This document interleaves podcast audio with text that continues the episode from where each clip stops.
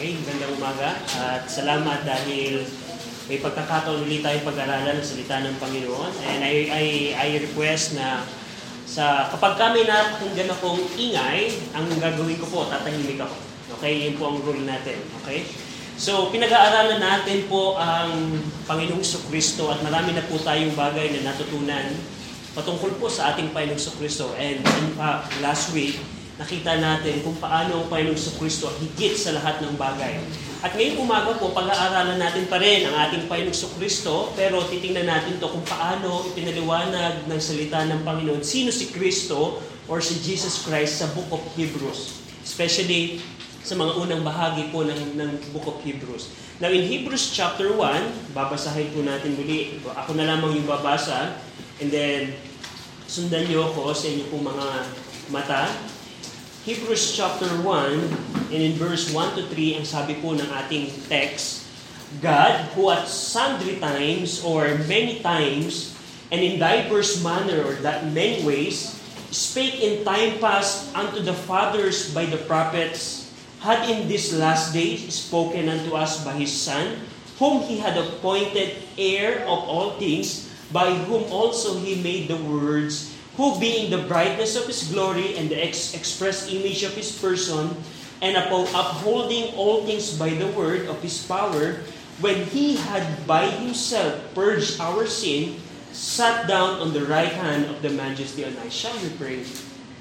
Ama namin Diyos po na dakila po sa lahat na nasa langit, kami Ama ay lumalapit po sa inyo sa pamagitan ng inyong bugtog na anak, ang aming pong Panginoong Sokristo. Alam namin sa aming sariling kakayanan, sa aming sariling merit, ay wala po kaming magagawa. But we pray na tulungan niyo po kami sa umagang ito na makita ang liwanag ng inyong salita. And I pray na kayo po ang magpaunawa sa amin kung sino po ang aming Panginoong Sokristo sa aming pong mga mananampalataya. And we pray din naman na ang Banal na Espiritu po sa aming kalagitnaan ay gamitin ang mga salitang aming pag-aaralan upang siya po ay mapagbigay ng conviction sa mga taong wala pa kay Kristo. We pray, Ama, nakaawaan niyo po kami at kahabagan sa ngalan ng aming Panginoong Kristo. Amen. Meron pong copy ng study notes, and after the service, kung interested po kayo na pag-aralan ito sa inyong mga tahanan, you can get a copy po sa likod.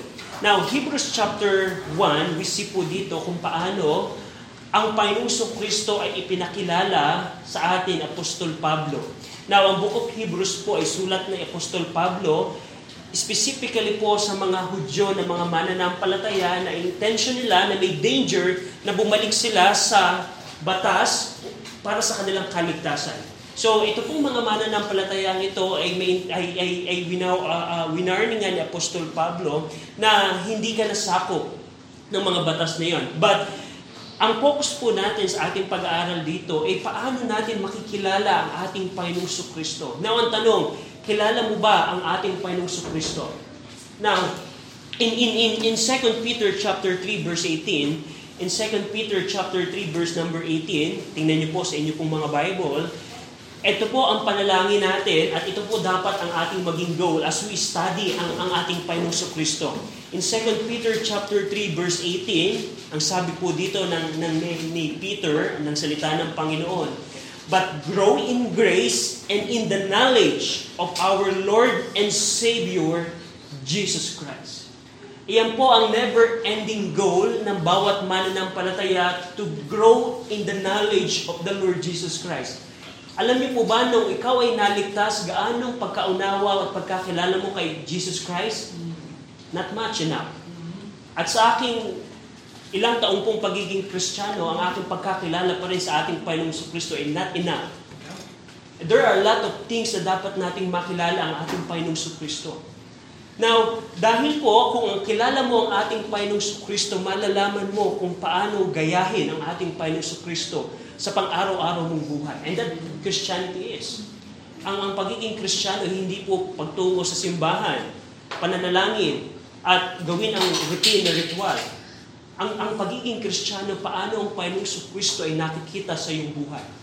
At ito pong pag-aaral na ito ay magiging tulong sa iyo, Kristiyano, na mas makilala sino ba si Jesus Christ. Now, in verse number 1, ang sabi po dito ni Apostle Paul, God, who at sundry times or in many portion, or many times, maraming panahon, maraming dispensation, and in diverse manners, or many ways, spake in time past unto the fathers by the prophets. Ang ibig sabihin po ng verse 1, ang Panginoon po, ang Diyos, Jehovah God, had formerly spoken to Israel by the prophets. And we know that. Kaya nga po, pag binasa natin ang Old Testament, we know na ang Diyos Ama po ay maraming pagkakataon na kinausap ang bansang Israel ng maraming panahon at maraming pamamaraan. Ayan po ang sinasabi ng verse number 1. Now, but in verse number 2, in contrast to verse number 1, ang Diyos ay nagkausap o kumausap o nagbigay ng mensahe sa bansang Israel, hindi na sa pamamagitan ng mga propeta, hindi na sa pamamagitan ng maraming paraan, but by the Lord Jesus Christ, His Son. Sabi doon, had in this last day spoken unto us by His Son. In verse number 1, ang Diyos Ama ay kumausap sa bansang Israel by the prophets. But ang sabi dito ni Apostol Pablo, hindi ba itong last day sa ating dispensation, ang Panginoon ay kumausap na sa atin, hindi na sa pamamagitan ng mga propeta, kundi sa pamamagitan ni Jesus Christ. At ang makikita natin dito, maraming bagay po ang naging mensahe ng Diyos sa tao, specifically sa bansang Israel at applicable sa atin sa pamamagitan ng ating Panginoong Sokristo. Every time na meron kang napapakinggan na patungkol kay Jesus Christ, ang Panginoon ay kumakausap sa iyo. Halimbawa po ng mga bagay na iyon in John chapter 1. In John chapter 1, verse number 1, John chapter 1, Ate Cham, anong page po pag nakita niyo? John chapter 1, 909, page 909, John chapter 1, verse 1 to 5, in the beginning was the Word, and the Word was with God, and the Word was God. The same was in the beginning with God. All things were made by Him, and without Him was not anything made that was made. In Him was light, and the light was the light of men. And the light shineth in darkness, and the darkness comprehended it not. In Christ was light. Yan po ay isang mensahe na ibinigay po ng Diyos sa tao sa pamamagitan ng ating Panginoong Kristo, that in Christ we can have life. We can have eternal life. Another passage po in John chapter 10. Now, tinitingnan natin, paano ba ang Diyos ay kumakausap sa tao sa pamamagitan ng ating Panginoong Kristo? In John chapter 10, in verse number 38, ito po yung pagkakataon na gustong pagbabatuhin ng mga Hudyo si Jesus Christ dahil sa kanyang binanggit. In verse number 38, but if I do, though ye believe not me, believe the works, that ye may know and believe that the Father is in me, and I in Him. Now, another passage po in John chapter 14. Nasa Book of John na po kayo. In John chapter 14, verse 6 to 7. John chapter 14, verse 6 to 7. Jesus said unto him, I am the way, the truth, and the life. No man cometh unto the Father but by me. If he had known me, ye should have known my Father also, and from henceforth ye know Him and have seen Him. Sa pamamagitan ng ating Panginoong Sokristo, nung ang Panginoong Sokristo po ay nagkatawang tao, gumawa ng maraming milagro upang patunayan na siya ang anak, ang eternal Son of God, siya yung Messiah, isang bahagi po doon na makikita natin ang Diyos ay kumakausap po sa tao. Na dati, ang revelasyon ng Diyos sa bansang Israel in former times ay sa pamamagitan ng mga propeta, but in their time, in the last days, sabi ni Paul, hindi na siya sa pamamagitan ng propeta kung paano ang Panginoong Sokristo ay ang Diyos Ama ay nahayag sa pamamagitan ng ating Panginoong Sokristo. Now, meron pong warning po patungkol po dyan. Tulad ng nabanggit ko po, every time, katulad po ngayon, na ilang beses mo nang napakinggan, ay ganun pala si Jesus Christ. Jesus Christ pala ang creator of all things. Katulad ng last week nating natutunan. Ang Panginoong Sokristo pala ang may hawak ng lahat ng bagay sa mundong ito. Siya pala yung superior sa lahat ng bagay, sa lahat ng trono, sa lahat ng gobyerno. Siya pala ang merong preeminence, siya pala yung superior. Every time na meron kang napapakinggan patungkol sa ating Panginoong Sokristo, ang Diyos Ama po, ang Diyos ay nagbibigay ng liwanag sa iyo. Nagbibigay ng liwanag sa iyo. Go back in Hebrews, and in Hebrews chapter 2, meron pong warning ang Apostol Pablo na kung mapapakinggan mo ang mensahe ng Diyos at ito'y babaliwalain mo lamang, katulad ng palagi mong ginagawa, every time na ikay umaattend ng simbahan. Nakikinig ka, napapakinggan mo, pero binabaliwala mo. Napakinggan mo na naman, binaliwala mo. This is the warning. And take a look at this. Hebrews chapter 2, verse 1 to 3. Therefore we ought to give the more earnest heed to the things which we have heard, lest at any times we should let them slip. For if the word spoken by angels was steadfast, and every transgression and disobedience receive a just recompense of reward, how shall we escape if we neglect so great salvation, which at the first began to be spoken by the Lord, that's the Lord Jesus Christ, and was confirmed unto us by them that heard Him. And that's the warning. Kung hindi mo bibigyan ng atensyon, katulad ng attitude mo right now, ang mensahe ng Diyos para sa iyo, pwede yang dumulas at maging baliwala na lamang sa iyo. Now, mga kabataan, meron pong dalawang bagay na nakakatakot dumating sa buhay mo na wala ka pa, na hindi ka pa safe. Una, higit sa lahat, kamatayan. Dahil kung hindi ka paligtas at abutin ka ng kamatayan, diretso impyerno ka. Yan po ang tinuturo ng Bible. Pero ikalawang bagay po na nakakatakot maranasan ng sino mang tao po sa atin is yung pagtigas ng ating puso because of the deceitfulness of sin. Ang tao po, habang siya'y tumatanda at merong deceitfulness of sin sa kanyang kapaligiran, tumitigas at tumitigas ang kanyang puso at kung mapapakinggan niya at kung ang puso niya ay matigas na at ang Panginoon ay mangusap sa kanya, ay hindi niya na ito tatanggapin. Habang kayo ay kabataan at ang deceitfulness ng kasalanan ay hindi pa malago sa iyong buhay, meron ka pang pagkakataon na bigyan ng atensyon ang mga napapakinggan mo. Now, yung warning po dito is, naalala niyo po, nung ang Panginoong Sokristo po ay nabuhay dito po sa lupa, meron pong dalawang syudad na napakadaming milagro na ibiniginawa ang Diyos, yung Corazin and Bethsaida. Ang daming liwanag na ibinigay ng Diyos sa dalawang syudad na to. Can you imagine yung milagro ay ginawa, nakita nila na, wait, anong klaseng milagro? Ito yung Messiah. Pero ang daming tao po ang inignore ang mensahe na yun. Ang sabi po ng Panginoon, mas mapalad pa ang Sodom and Gomorrah sa pagdating ng paghuhukom kaysa sa dalawang bayan na to. Dahil ang Sodom and Gomorrah, hindi ganong kadaming liwanag ang ibinigay ng Diyos sa kanila. Pero itong dalawang syudad na to, they are in great condemnation sa judgment. In comparison sa dami ng liwanag na ibinigay sa kanila, pero hindi sila nagsisi. At magkagayonin po, mga kabataan, sa pagdami ng pangungusap ng Diyos sa iyo, at sa pagpatuloy mo na pag-ignore nito, paghigit ang judgment na mararanasan mo in the last day. At yan po ang mensahe dito ni Apostol Pablo, na ang Diyos ay nangusap sa mga propeta, pero sa ating panahon hindi na siya nangungusap sa pamamagitan ng propeta. Ang Panginoon ay makikilala mo na at makikita mo na sa pamamagitan ng ating Panginoong Sokristo. At kung sa ngayon, hindi ka magbibigay ng atensyon sa mga mensahe sa iyo ng Diyos through the Lord Jesus Christ and through the disciples that heard Him, merong judgment na nakaabang sa iyo. And that's the warning.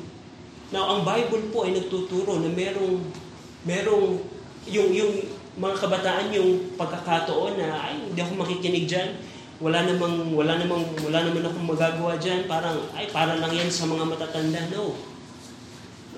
Ang bawat mensahe na napapakinggan mo, especially in this pulpit, you are accountable sa bawat ato. You are accountable. you will realize that sooner or later. Pero ngayon, kung hayaan mo lang na let it slip sa iyong buhay at hindi mo to isang puso, hindi ka magsisi sa iyong mga kasalanan. Ang sabi dito ni Apostol Pablo, how shall we escape sa judgment ng Panginoon? There will be a judgment. Now, sa pagpapatuloy po ng ating pag-aaral, now in verse number 2, hanggang verse number 3, meron pong tatlong description si Apostle Paul o si Pablo, which I believe na siya nagsulat ng Book of Hebrews, patungkol po sa ating Panginoong Sokristo. In verse number 2, hanggang verse number 3, there are 7 characteristics of the Lord Jesus Christ which Paul described in these passages. Una, nakita natin that Jesus Christ, in verse number 2, whom He had appointed heirs of all things. Jesus Christ was appointed or to set or to place, Jesus Christ was set or placed to be heirs, heir of all things, tagapagmana ng lahat ng bagay. Si Jesus Christ is the heir of all things. He is the heir of all things. Naalala niyo ba, sa Matthew chapter 28, nung mag-ascend ng ating Panginoon Sokristo, sinabi niya sa kanyang mga disciple, all power is given unto me in heaven and in earth. And that's the Lord Jesus Christ. Ang Panginoon Sokristo po ang ginawang tagapagmana ng Diyos ng lahat ng bagay. At isang bagay po na nakakatuwa kung ikaw ay Kristiyano, sinabi ng Bible, kung ikaw ay saved right now, you are joint heir with Christ. Yung lahat ng bagay na ibinigay ng Diyos Ama sa ating Panginoong Sokristo ay pwede mo ding maranasan if you are in Christ. Pero one thing na makita natin dito, lahat ng bagay po, ang Diyos, ang Panginoong Sokristo po, ang tagapagmana. Tulad ng nabanggit natin last week, maaring ang mundo ay hindi ito nakikita. Maaring sa ating panahon, hindi natin ito nakikita. We only see these things by faith. Pero darating po yung pagkakataon na makikita ng mundo at makikita natin literally ang Panginoong Sokristo ang tagapagmana ng lahat ng bagay. Kapag siya ay naghahari na for all eternity. First in the millennium reign of Christ and until eternity. He is the heir of all things. Siya ang tagapagmana ng lahat ng bagay. Now, the second thing na makikita natin dito in verse number 2, una, Jesus Christ was appointed to be heir of all things, and by Jesus Christ, God had made the worlds. Sa pamamagitan ng ating Panginoong Sokristo, by whom also He made the worlds. The word words there is, ito po yung I don't know the Greek pronunciation, pero ang meaning nun is ages or dispensation. Pag chinek niyo po yung Greek word nito, na tinutukoy po dito is hindi lamang ito yung universe or the world na nakikita natin. Ang Panginoon ay nilikha ang lahat ng panahon. At yung lahat ng panahon na ito, ginawa ng Diyos Ama ang lahat ng ito sa pamamagitan ng ating Panginoong Sokristo. Remember in Genesis, in the book of Genesis, paano po nilikha ng Diyos ang lahat ng bagay? And God said, let there be light, and there was light. By Christ, God made all the worlds, all the ages, all the dispensation. Can you imagine that na ang Panginoong Sokristo ang ginamit ng Diyos Ama para malikha ang lahat ng bagay? By Christ, God made the worlds. That's the second thing po na makikita natin dito. Now, very interesting po dito na yung ages or yung words na tinutukoy po dito, it denotes also the universe or the world na ating ginagalawan. Mga kabataan, hindi po tayo galing sa unggoy. Kasi nungalingan po na ang tao ay nanggaling sa unggoy, meron po tayong manlilikha. Gusto niyo po bang malaman na meron tayong manlilikha? Tumingin ka lamang sa creation. Just observe it. Doon mo makikita na, wait, merong manlilikha. Just observe it. Umupo ka. I don't know dito sa syudad kung merong pang nature kayo makikita. Pero kung meron kang pagkakataon na makita yung nilikha ng Diyos, just sit and observe and you will see na merong manlilikha. Doon mo makikita na merong kasinungalingan yung tinuturo ng mga eskwelahan. Meron kang manlilikha. Now, now in Hebrews chapter 11, in connection po sa ikalawang characteristic ng ating Panginoong Sokristo na by Christ, God made all the words. In Hebrews chapter 11, in verse number 3, basahin natin po ng sabay-sabay. Ready? Read. Through faith, we understand that the words were framed by the word of God, so that the things which are seen were not made of things which do appear. Yung the word, yung salitang words, is the same words sa Greek word ng Hebrews chapter 1.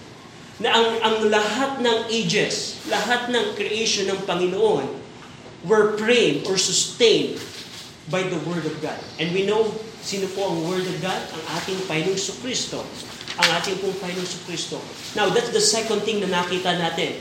Una, sa pamamagitan ng ating Panginoong Sokristo, ang Panginoong Sokristo ay inappoint ng Diyos Ama to become heir of all things. Jesus Christ is heir of all things. Pangalawa, by Jesus Christ, God made the words. Now, number 3, in Hebrews chapter 3, number 3, 3 out of 7 characteristic of Jesus Christ, who, being the brightness of His glory. Jesus Christ is the brightness of God's glory. Ang Panginoong Sokristo po, ang kaliwanagan ng kaluwalhatian po ng Diyos Ama. Now let me illustrate it by... Kaya nyo bang makita ang araw directly? Hindi natin makikita. Katulad po ng Diyos, no man had seen God at any time. Walang tao po na makakakita sa Diyos. Remember na kahit si Moses ay nag-request na makita ang Diyos, likuran lamang ng Diyos ang nakita ni Moses. Pero ang Panginoong Sokristo po, katulad ng araw na hindi natin nakikita, pero yung liwanag ng araw ay nakikita natin, that's the Lord Jesus Christ. Jesus Christ is the brightness of God's glory. Kung gusto mong makita na merong araw, hindi ka titingin directly sa araw. Kasi mabubulag tayo niyan. Makikita mo na merong araw pag nakita mo yung aninag ng araw. And that's the same principle. Jesus Christ is the revelation of God, kung paano ipinakita sa atin na kung sino ang Diyos. At yung kaluwalhatian ng Diyos. Yung glory dito na tinutukoy, it speaks sa honor, sa praise, sa dignities ng ating Diyos. At lahat ng iyon ay makikita mo through the Lord Jesus Christ. Jesus Christ, the brightness of God's glory. Kung paano mong mamamasdan ang Panginoong Sokristo, how splendor He is. Yes, pag binasa mo ang gospel account, He was rejected, He is ignored, He was despised. Pero kung pag-aaralan mo ang Panginoong Sokristo sa mga bagay na gagawin ng Panginoong Sokristo sa inaharap, makikita mo na how glorious ang Panginoong Sokristo. Alam niyo po ba na ang Panginoong Sokristo ang maghahari ng lahat ng bayan sa hinaharap?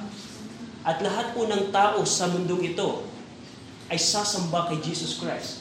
Willingly or not willingly. Yan po ang Panginoong Sokristo. And makikita mo ang splendor and glory ng Panginoon, ng Diyos Ama, through the Lord Jesus Christ. Now, the fourth thing po na makikita natin, Jesus Christ, the brightness of God's glory.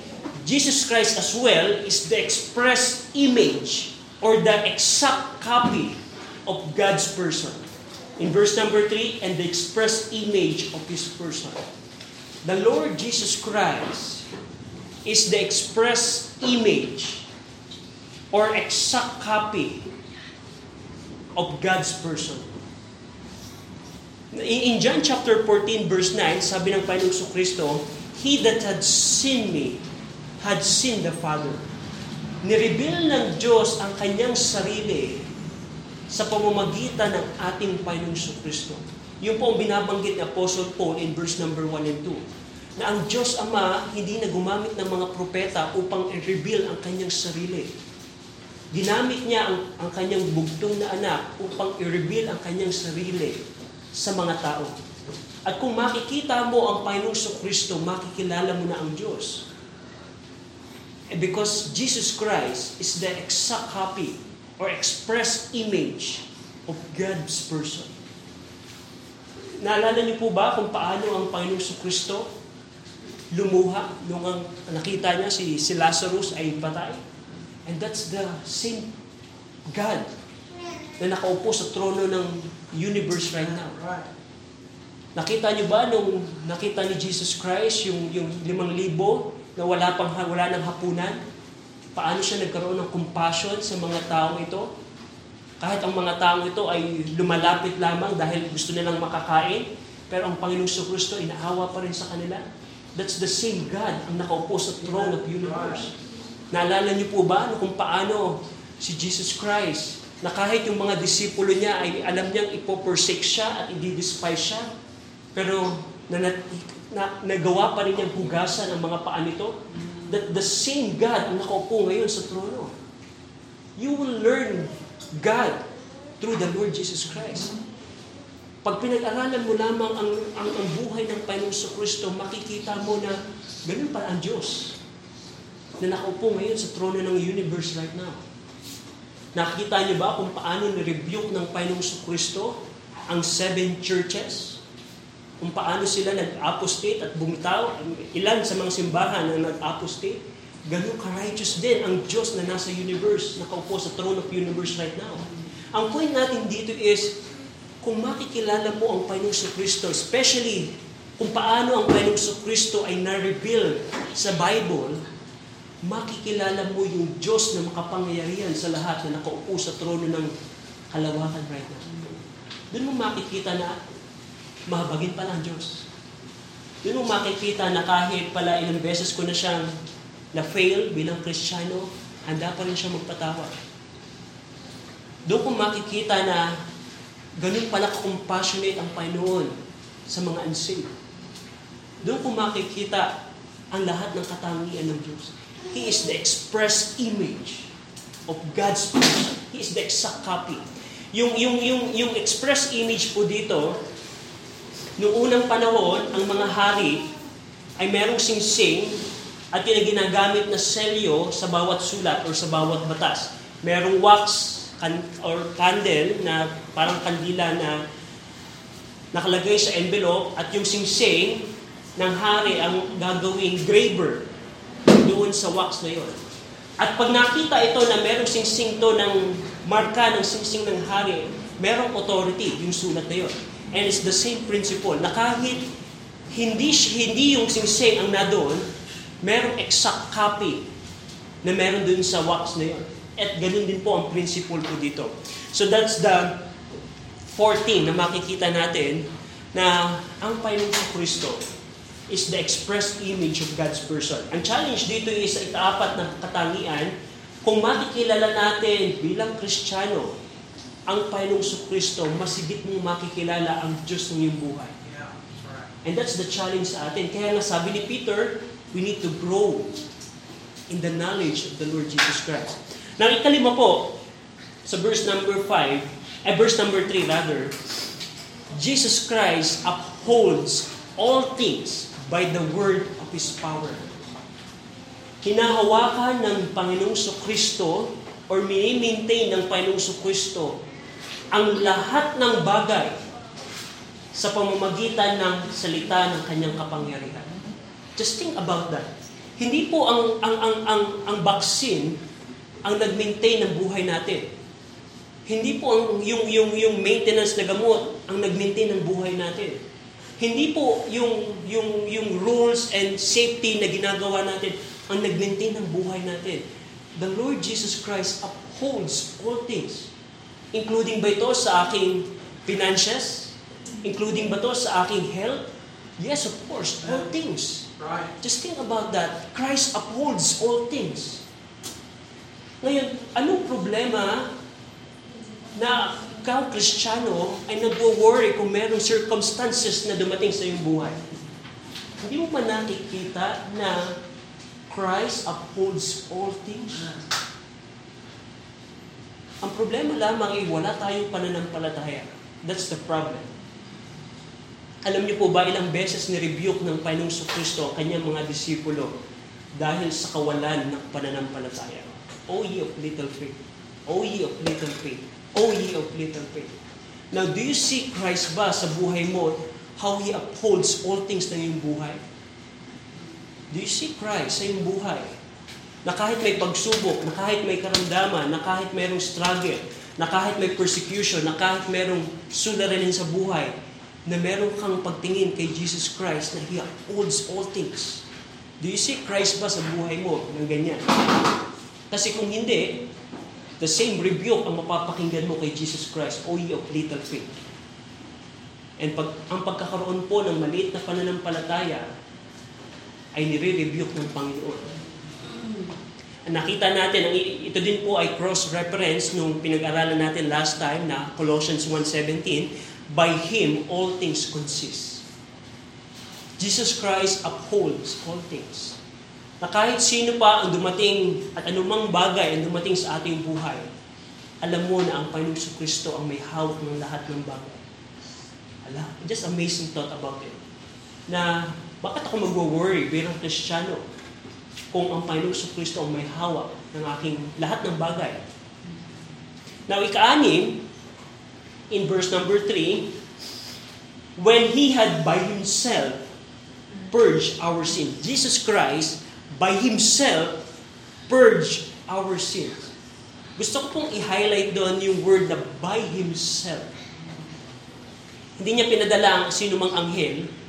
Pwede niya utusan na, Michael, ikaw na lang muna mapako doon sa krus. Hindi niya ginawa yon. Hindi niya ginawa na sinumang tao, sinumang anghel ang mag-purge ng ating kasalanan. Hindi din yung mga animal sacrifices na napapag-aralan natin sa Book of Leviticus ang ginamit ng Diyos to purge our sin.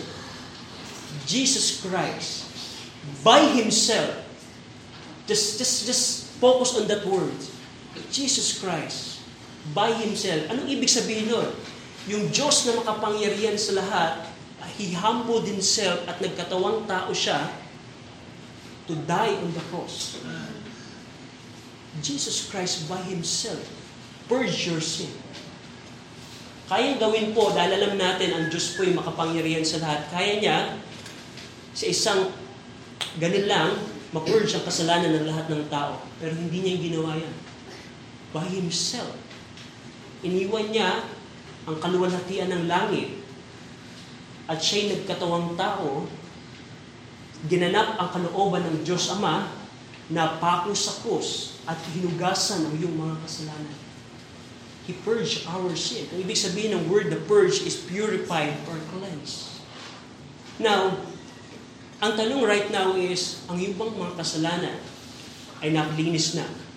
Ang pagkakaroon po ng malinis na puso or yung kasalanan ay nalinis na, ito po yung isang kalalagayan na pwedeng makamtan ng isang tao kung siya ay magsisisi at mananampalataya kay Jesus Christ.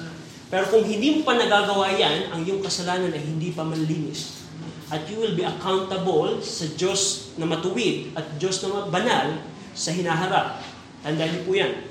But the six things na makikita natin patungkol kay Jesus Christ, by Himself, He purged our sins.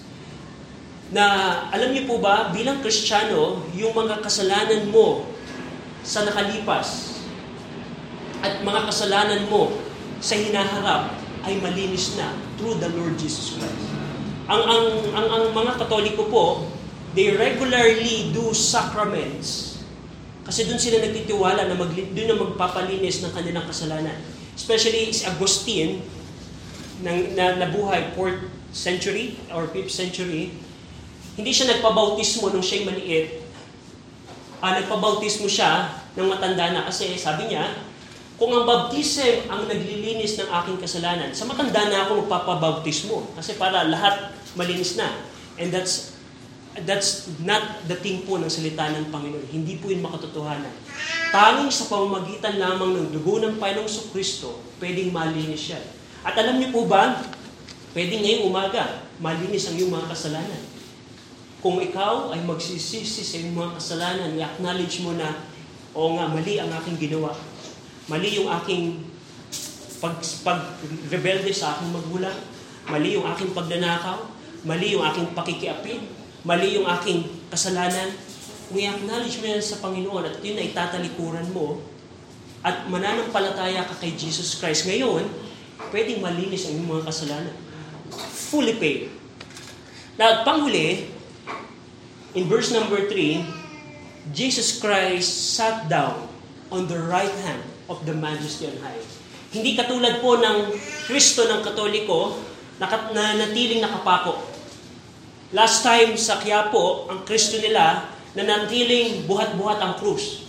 Pero ang Panginoong Kristo po ng Bible, minsan lamang po siyang namatay, minsan lamang siyang ipinako, minsan lamang siyang inilibing, at siya'y nabuhay namang muli at naupo sa kanang luklukan ng Diyos Ama. And alam niyo po ba ang impact niyan? Ang impact niyan sa iyo bilang Kristiyano?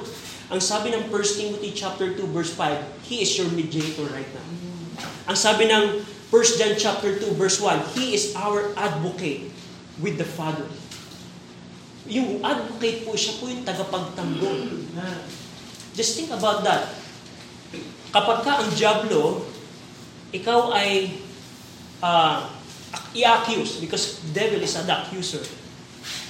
The Lord Jesus Christ is your advocate with the Father. Siya ay nasa kanang luklukan ng throne ng Diyos Ama. He is mediating you and He is doing the advocate word for you. And third thing is, Hebrews 4:14, He is our high priest. He is our high priest right now. Na anytime bilang Kristiyano, pwede tayong lumapit sa presensya ng Diyos through the Lord Jesus Christ. Amen. He is sat down at the right hand of the Majesty on high.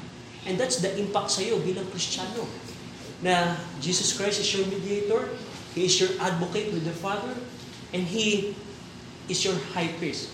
And in Ephesians chapter 2 verse 6, as we close, Ephesians chapter 2 verse 6, ito po ang blessing ng isang Kristiyano. Kung paano ang Panginoong Sokristo ay nasa kanang luklukan na ngayon ng trono ng Diyos Ama, Ephesians 2:6, basahin po natin ng sabay-sabay. Ephesians 2:6, ready? Read. And hath raised us up together, and made us sit together in heavenly places in Christ Jesus. Alam niyo po ba, na kahit nandito pa tayo sa lupa, kung kayo Kristiyano this morning, you are already seated in the heavenly places. Paano nangyari yun? Because if you are in Christ, and Christ is in heavenly places, you are already seated in heavenly places. Anong ibig sabihin nun? Anong practicality nun? The assurance of your salvation. You inherit the blessing ng pagiging anak ng Diyos. The assurance. You are already seated in heavenly places. If you are in Christ this morning. So as we review, there are 7 things na nakita tayo, and next week, God willing, pagpapatuloy po natin yung ibang description ng Book of Hebrews patungkol kay Jesus Christ. Pero as we review, we see that Jesus Christ was appointed to be heir of all things. We see that by Jesus Christ, God had made all the worlds. By Jesus Christ is the brightness of God's glory. Jesus Christ is the express image of God's person. Jesus Christ uphold all things by the word of His power. Jesus Christ by Himself purged our sin. Jesus Christ sat down on the right hand of the Majesty. What amazing Savior we have. What amazing Savior we have. Shall we pray? Ama namin Diyos po na dakila po sa lahat, pinupuri namin kayo at pinasasalamatan dahil kay Jesus Christ. Salamat Ama, na siya po ang aming pong high priest, siya po ang aming tagapagligtas, siya po ang aming redeemer, siya po ang aming advocate, siya po ang aming aming Lord and Savior ng aming pong buhay. Pinupuri namin kayo at pinasasalamatan dahil po kay Jesus Christ. And we pray na kung sa aming pong kalagitnaan ay wala pa Wala pa na isa o dalawa o ilan kay Kristo, I pray na kayo po ang mag-convict sa kanilang mga kasalanan upang sila, Ama, ay dumating sa punto ng pagdedesisyon. And we pray na bilang mga Kristiyano, tulungan niyo kami na patuloy na i-aim na makilala namin ang aming pong Panginoon Sokristo. Sa ngalan ng aming Panginoon Sokristo, Amen.